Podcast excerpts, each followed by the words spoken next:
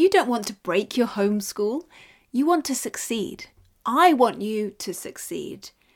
In all my years of doing this, of home educating my own children, of supporting and coaching other homeschooling families, I have come to see that there are patterns. There are things that almost predict when a home educating family is going to succeed and keep homeschooling year after year. And then I see the same thing on the other side. There are patterns, things that it's easy to recognize that that family is going down the wrong path and very soon they will give up on homeschooling their family. And that's what we're going to talk about today how to break your homeschool.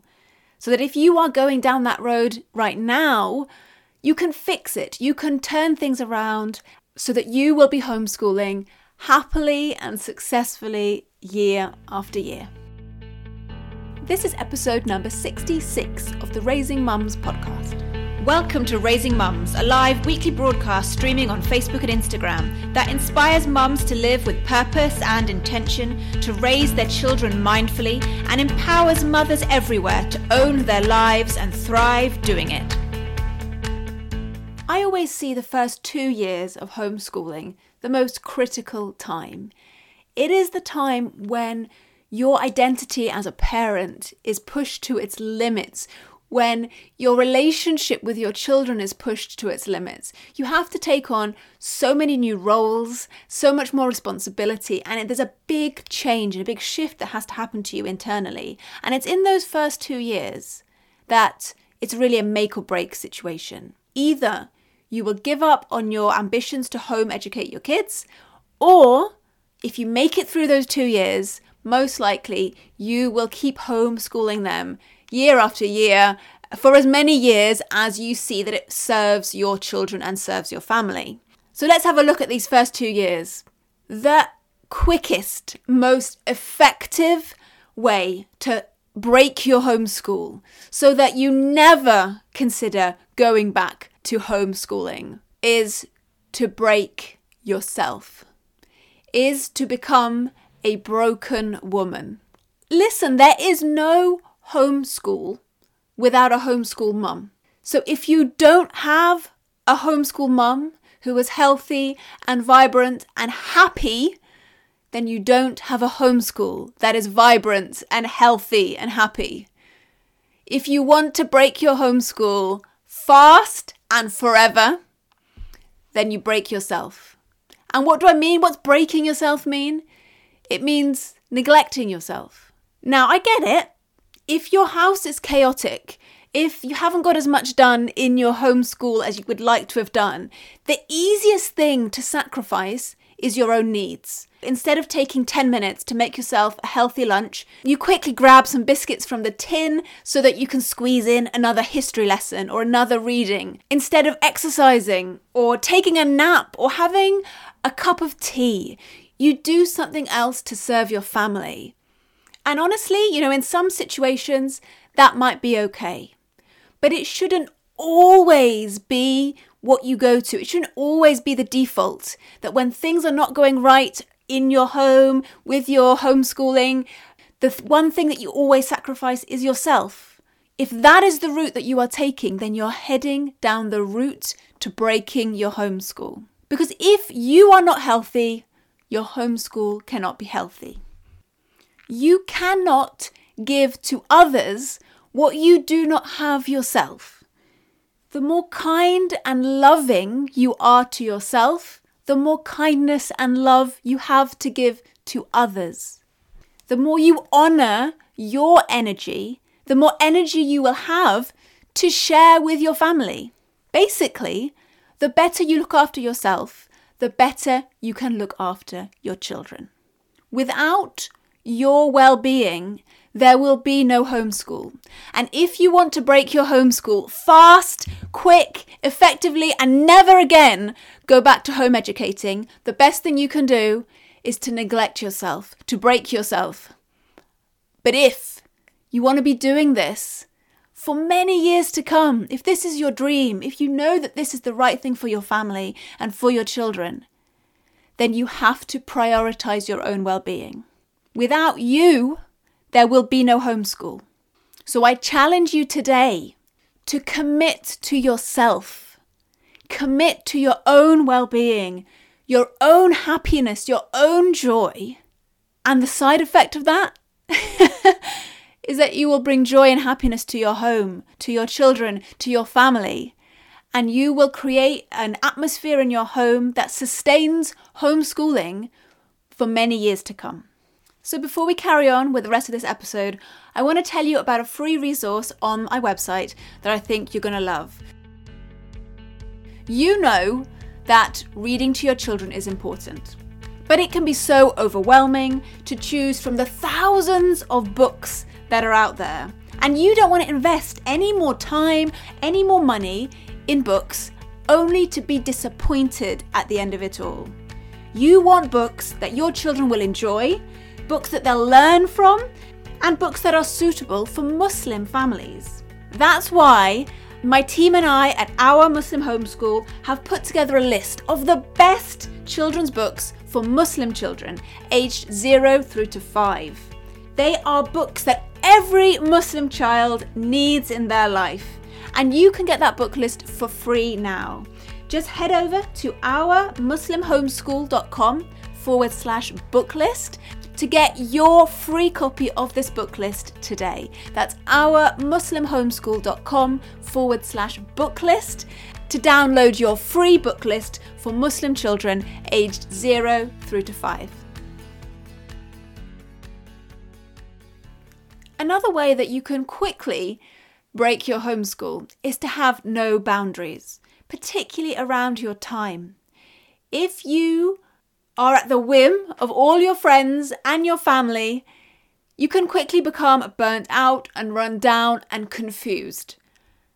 It's the families and the parents I see who are very firm in what they will and will not allow their children to do when they have a clear vision of what it is they're trying to achieve in their homeschool and are confident when they say no to certain activities or no to certain people popping around. People who have clear boundaries in place in their home are often the ones who survive those first couple of years and are happiest in that time. Because when you say yes to the request of someone else, you are saying no to something else. When you say yes to your friend popping over in the afternoon, that means you're saying no to your children and the art activity you'd planned in the afternoon. When you say yes to that extra sports class or yes to a trip out with the homeschool co op, that means you're saying no to something else that you had thought was important before. If you want to be happy and thrive, and if you don't want to feel overwhelmed, learn to say no. Learn to put boundaries in place. I know it's hard, especially if you're a people pleaser. You don't want to disappoint anyone and you want everyone to like you. But at the end of the day, what is more important? That these people like you, dislike you, or that you're doing what's right for your children. And honestly, from my own experience, I find that when you start putting firm boundaries around your time and around your children, people respect you more and you will start to attract people in your life who have similar values to you. And in fact, anybody who is offended by those things, offended by you honoring your time and your children's education and the decisions you make within your home, anyone who's offended by that, well, quite frankly, you're better off without them. you have a responsibility as the mother of your children and now as their educator to make the right decisions so if you don't want to break your homeschool, set clear and defined boundaries around your time, around the activities that your children will and will not do. There's often this fear as well about saying no to something because you worry that your children will miss out on something valuable, they'll miss out on something important. But just take a step back for a moment. This world is full of opportunities, and Allah will give your children exactly what they need when they need it. So never be afraid to say no to things that do not serve your family in that moment.